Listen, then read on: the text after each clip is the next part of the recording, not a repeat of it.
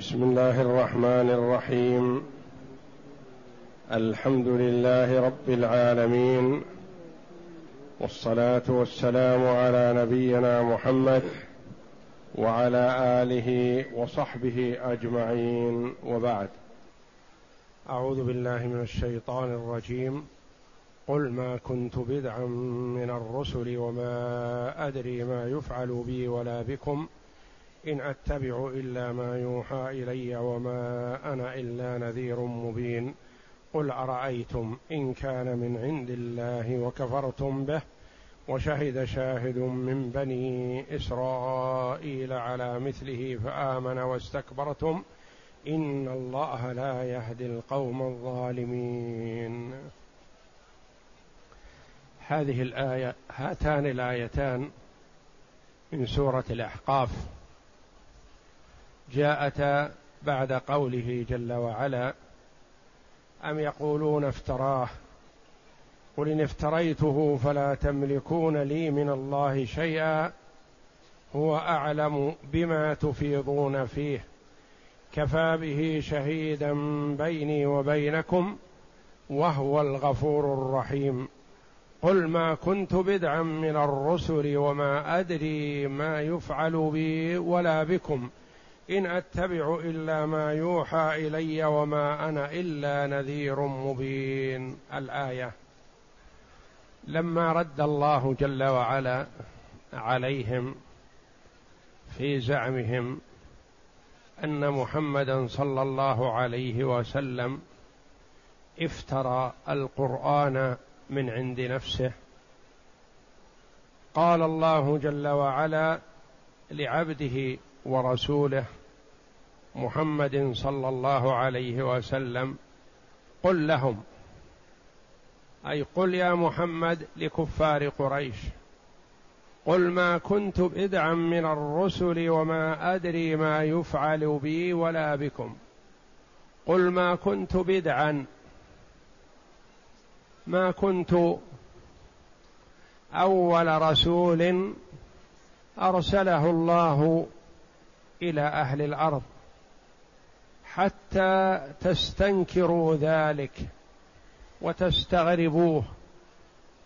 كل الرسل قبلي وكلهم جاءوا بما جئت به. فالرسل صلوات الله وسلامه عليهم أجمعين. طريقتهم ومنهجهم في العقيدة واحد. ما يختلف بعضهم عن بعض. كلهم يدعون إلى عبادة الله وحده. وكلهم يحذر عن عبادة ما سوى الله جل وعلا. قل ما كنت بدعا من الرسل. ما كنت بدعا يعني أول كما قال كثير من المفسرين وقيل ما كنت بدعا أي ما جئت ببدعة أو طريقة جديدة تختلف عن طريقة الرسل قبلي. لست أول رسول؟ هذا القول الأول. القول الثاني ما خالفت الرسل من قبلي ما أتيت بشيء لم يأتوا به. ما كنت بدعا من الرسل وما أدري ما يفعل بي ولا بكم. الأمر إلى الله جل وعلا. فأنا رسول أبلغ ما أرسلت به ولا أدري ماذا تكون نهايتي في الدنيا؟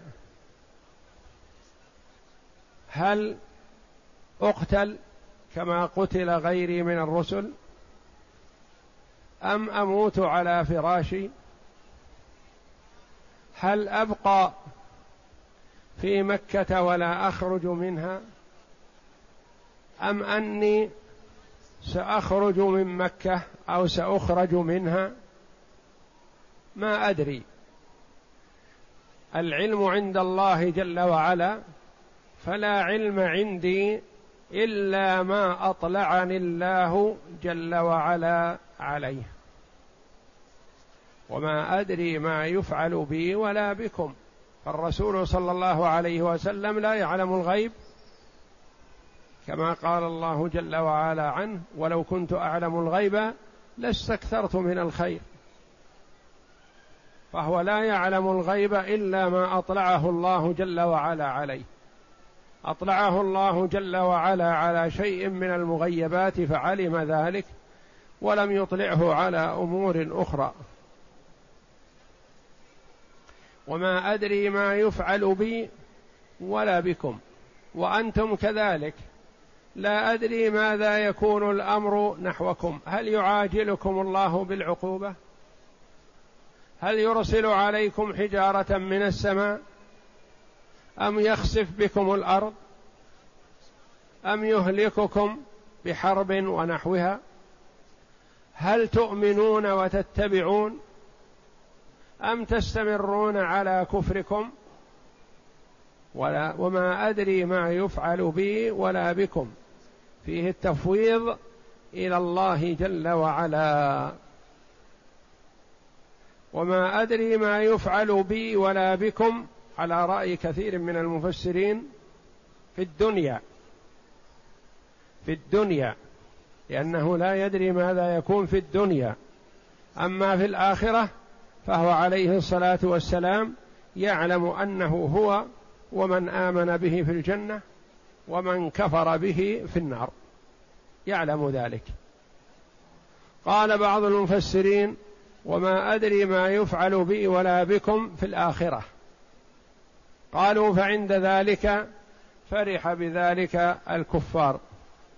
وقالوا كيف نتبع من يزعم أنه رسول ولا يدري عن مآله ولا عن مآلنا؟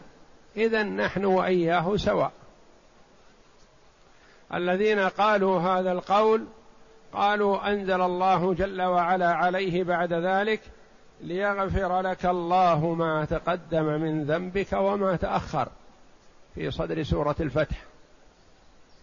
قال المسلمون هنيئا لك يا رسول الله. أطلعك الله جل وعلا على ما لك في الدار الآخرة. فيا ليتنا ندري ماذا يكون لنا. فأنزل الله جل وعلا ليدخل المؤمنين والمؤمنات جنات تجري من تحتها الأنهار خالدين فيها ويكفر عنهم سيئاتهم وكان ذلك عند الله فوزا عظيما. الآية الخامسة من سورة الفتح والتي في حق النبي صلى الله عليه وسلم هي الآية الثانية من نفس السورة. اذا فبعض المفسرين أو أكثر المفسرين يقول وما أدري ما يفعل بي ولا بكم في الدنيا. وأما الآخرة فهو يعلم عليه الصلاة والسلام أنه هو ومن آمن به في الجنة وأن من كفر به في النار. قول آخر لبعض المفسرين يقول لا أدري ما يفعل بي ولا بكم في الآخرة. فأنزل الله جل وعلا عليه بعد ذلك الآيتين من سورة الفتح. ولا أدري ما يفعل بي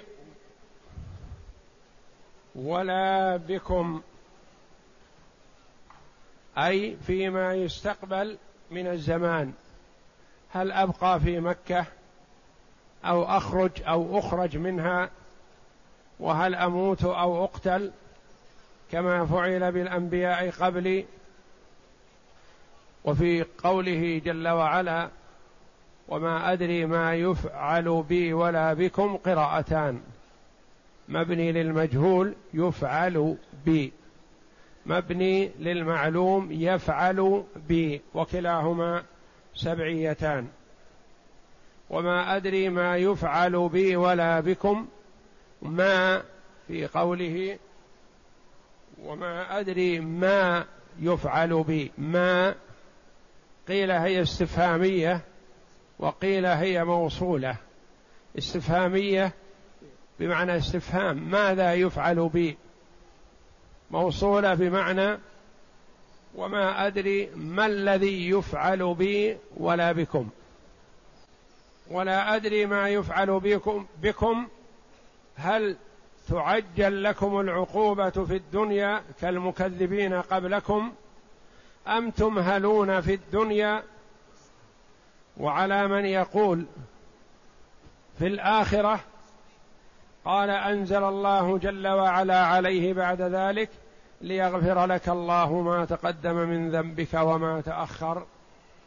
وأنزل في حق المؤمنين ليدخل المؤمنين والمؤمنات جنات تجري من تحتها الأنهار خالدين فيها.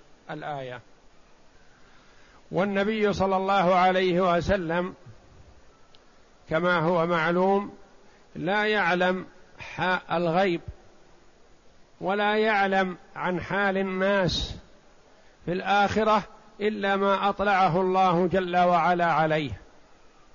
فالله جل وعلا أطلعه على من له الجنة في الدار الآخرة بأعيانهم وهم الذين شهد لهم النبي صلى الله عليه وسلم في الجنة وهم كثير من الصحابة رضي الله عنهم.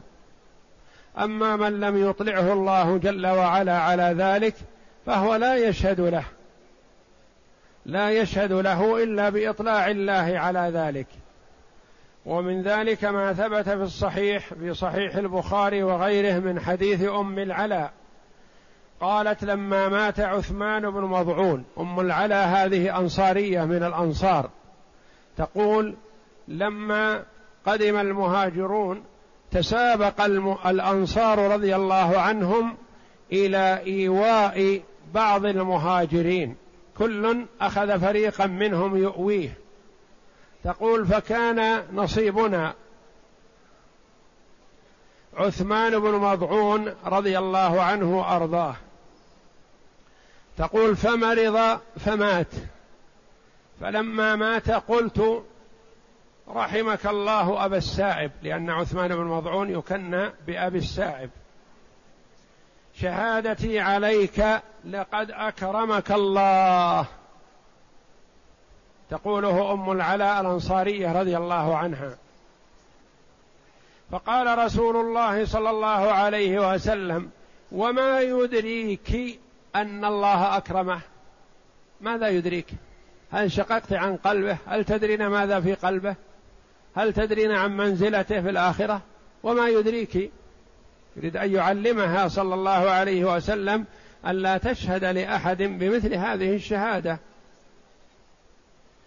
أما هو فقد جاءه اليقين من ربه وإني لأرجو له الخير. يقول الرسول وإني لأرجو له الخير وأمن له أرجو له من الله الخير. وما أدري وأنا رسول الله صلى الله عليه وسلم ما يفعل بي ولا بكم. قالت أم العلاء فوالله لا أزكي بعده أحدا. يعني لحسن ظنها بعثمان بن مضعون رضي الله عنه قالت له قالت هذا القول فرد عليها الرسول ليعلمها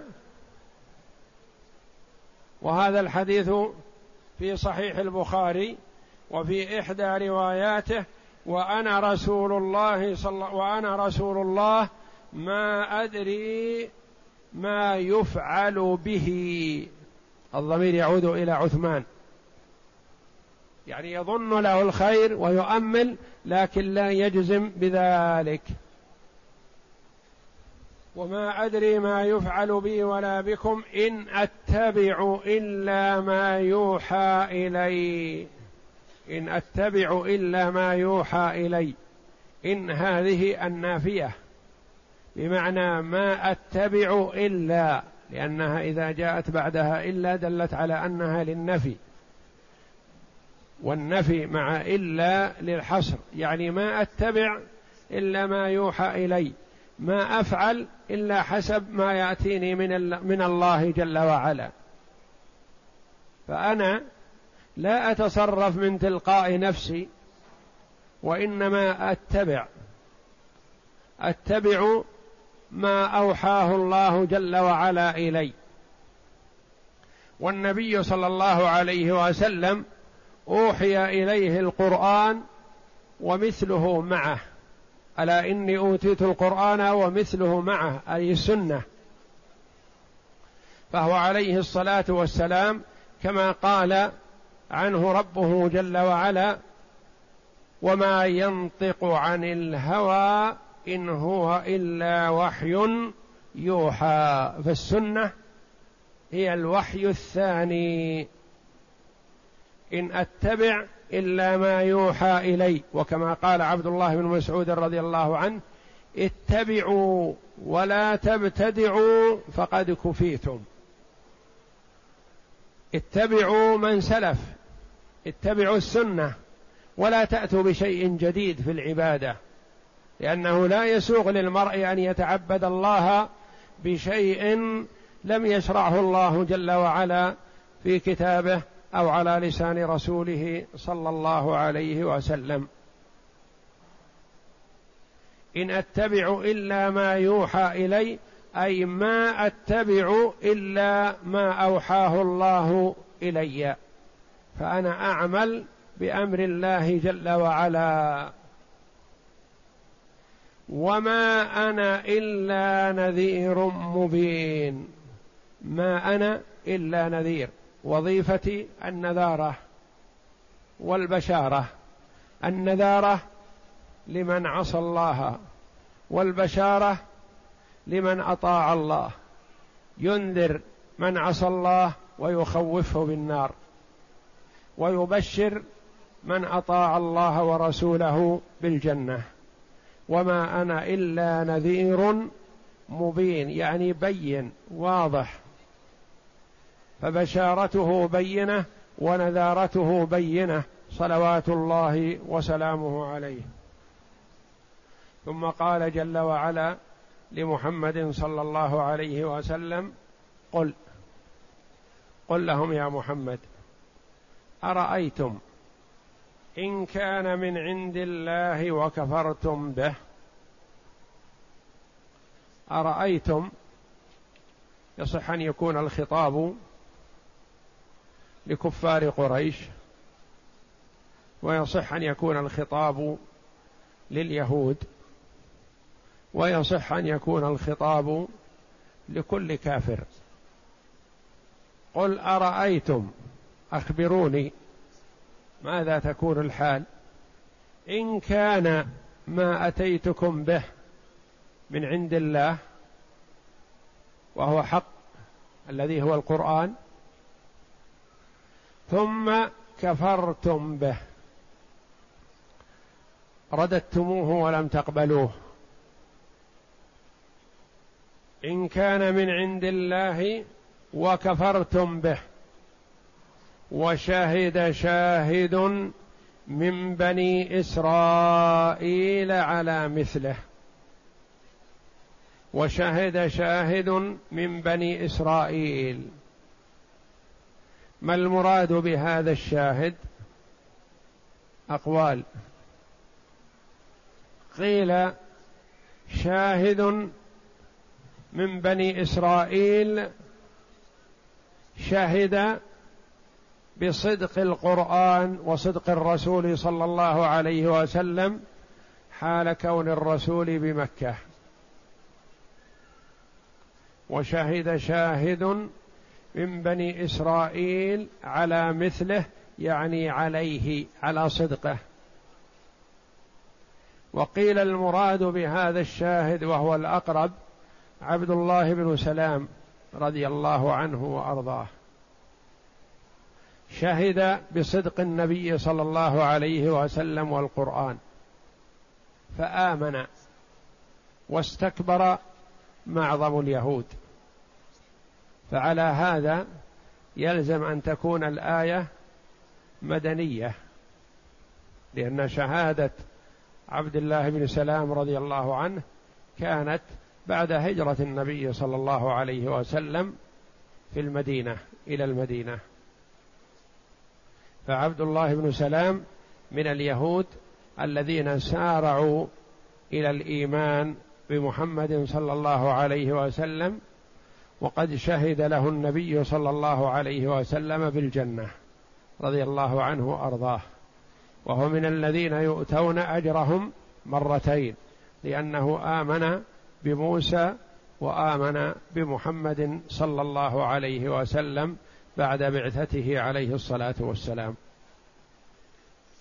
وعلى هذا تكون هذه الآية مدنية مستثناة من هذه السورة لأن سورة الأحقاف مكية. قيل إلا شيء من الآيات ومنها هذه الآية. وشهد شاهد من بني إسرائيل وذلك أنه من اليهود.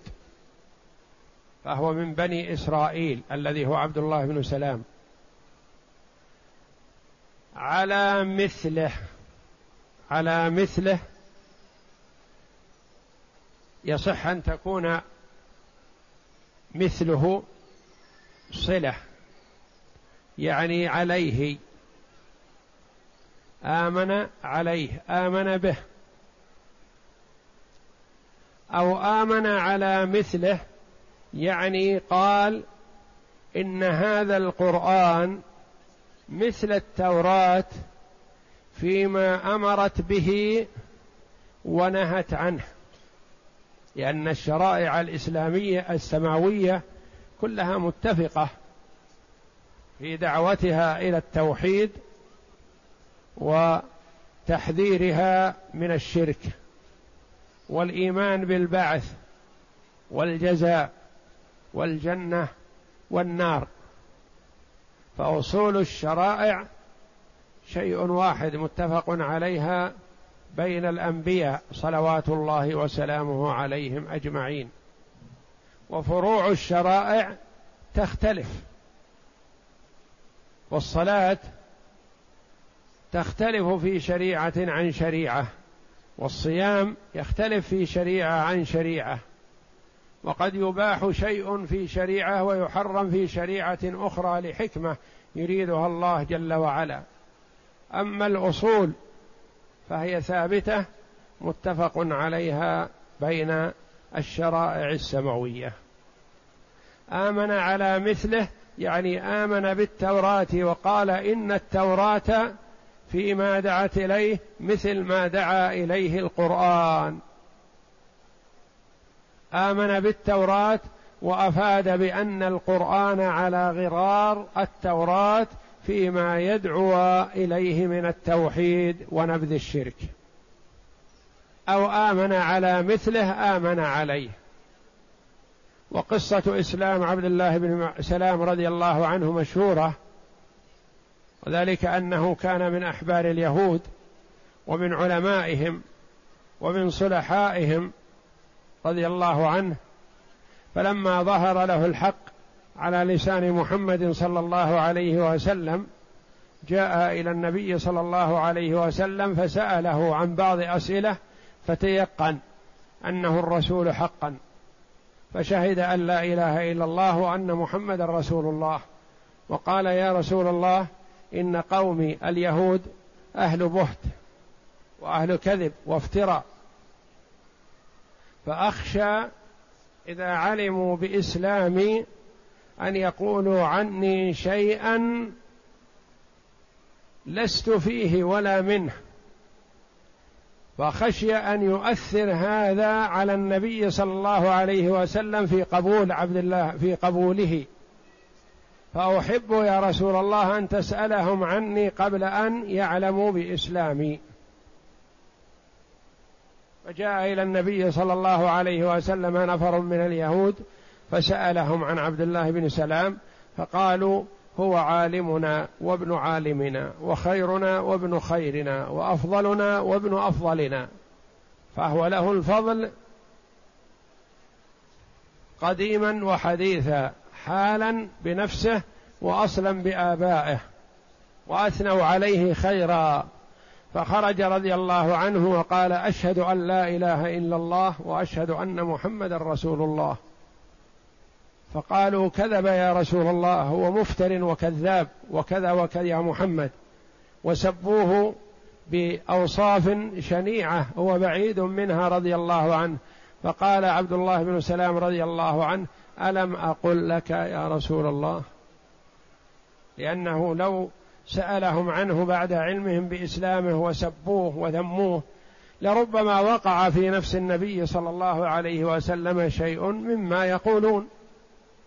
ولكنه أحب أن يسمع منهم قبل أن يعلموا بإسلامه فأثنوا عليه خيرا رضي الله عنه. وشهد شاهد من بني إسرائيل على مثل هذا هو القول الأقرب وهو الذي رجحه كثير من المفسرين أن المراد بهذا الشاهد هو عبد الله بن سلام. وقيل المراد موسى عليه الصلاة والسلام. شهد شاهد من بني إسرائيل الذي هو موسى عليه الصلاة والسلام على مثله يعني على مثل القرآن التي هي التوراة. فالتوراة مثل القرآن فيما تدعو إليه. فآمن به الذي هو عبد الله بن سلام آمن بالقرآن لأنه على غرار التوراة. ومن المعلوم أن التوراة والإنجيل والزبور والقرآن هي كلام الله جل وعلا تكلم الله جل وعلا بها وأنزلها على رسله صلوات الله وسلامه عليهم أجمعين أنزل التوراة على موسى والإنجيل على عيسى وعلى داود الزبور والقرآن على محمد صلى الله عليه وسلم. ولحكمة يريدها الله جل وعلا فهو جل وعلا وكل حفظ الكتب السابقة إلى أهلها. كما في قوله تعالى بما استحفظوا من كتاب الله. فضيعوها وزادوا ونقصوا وحرفوا وبدلوا. فنسخها الله جل وعلا وأنزل القرآن ولم يكل حفظه. إلى ملك مقرب ولا إلى نبي مرسل بل وكل ذلك لنفسه جل وعلا فقال عز من قائل إنا نحن نزلنا الذكر وإنا له لحافظون. فحفظه الله جل وعلا من التبديل والزيادة والنقص والتحريف فما امتدت إليه يد بشيء من ذلك ولله الحمد فهو بأيدينا الآن كما نزل على محمد صلى الله عليه وسلم. فآمن أي هذا الشاهد واستكبرتم. استكبرتم أيها الكفار عموما أو استكبرتم يا كفار قريش؟ أو استكبرتم معشر اليهود؟ إن الله لا يهدي القوم الظالمين. أين جواب الشرط في قوله قل إن كان من عند الله وكفرتم به وشهد شاهد من بني إسرائيل على مثله فآمن واستكبرتم؟ قالوا ما جاء الجواب؟ الجواب محذوف دل عليه السياق. وقدر بتقديرات. يقول رحمه الله وقد اختلف في جواب الشرط ما هو. عند الله وكفرتم به وشهد شاهد بني إسرائيل على مثله فآمن واستكبرتم. أتؤمنون؟ وقيل تقديره فقد ضللتم. قل أرأيتم إن كان من عند الله وكفرتم به وشهد شاهد من بني إسرائيل على مثله فآمن واستكبرتم فقد ضللتم. عن الصراط المستقيم. وقيل تقديره فمن أضل منكم. قل أرأيتم إن كان من عند الله وكفرتم به وشهد شاهد من بني إسرائيل على مثله فآمن واستكبرتم فمن أضل منكم. أي لا أحد أضل منكم ما دام أنه قامت عليكم الحجة بشهادة من تعرفونه من بني إسرائيل. وقيل الجواب فآمن واستكبرتم. قل أرأيتم إن كان من عند الله وكفرتم به وشاهد شاهد من بني إسرائيل على مثله فآمن. إن كان كذا فآمن هذا الشاهد واستكبرتم. إن الله لا يهدي القوم الظالمين. فمن ضل وانحرف عن الصراط المستقيم ولم يلتمس الحق ولم يبحث عنه ولم يحرص عليه فإن الله جل وعلا ينتقم منه بأن يجعله دائما في الضلالة. إن الله لا يهدي القوم الظالمين.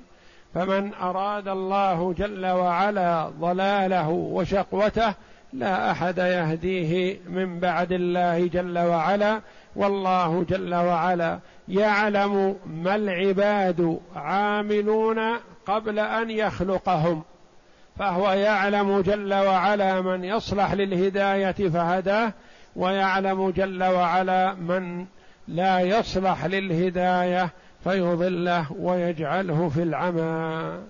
والله أعلم وصلى الله وسلم وبارك على عبده ورسول نبينا محمد وعلى آله وصحبه أجمعين.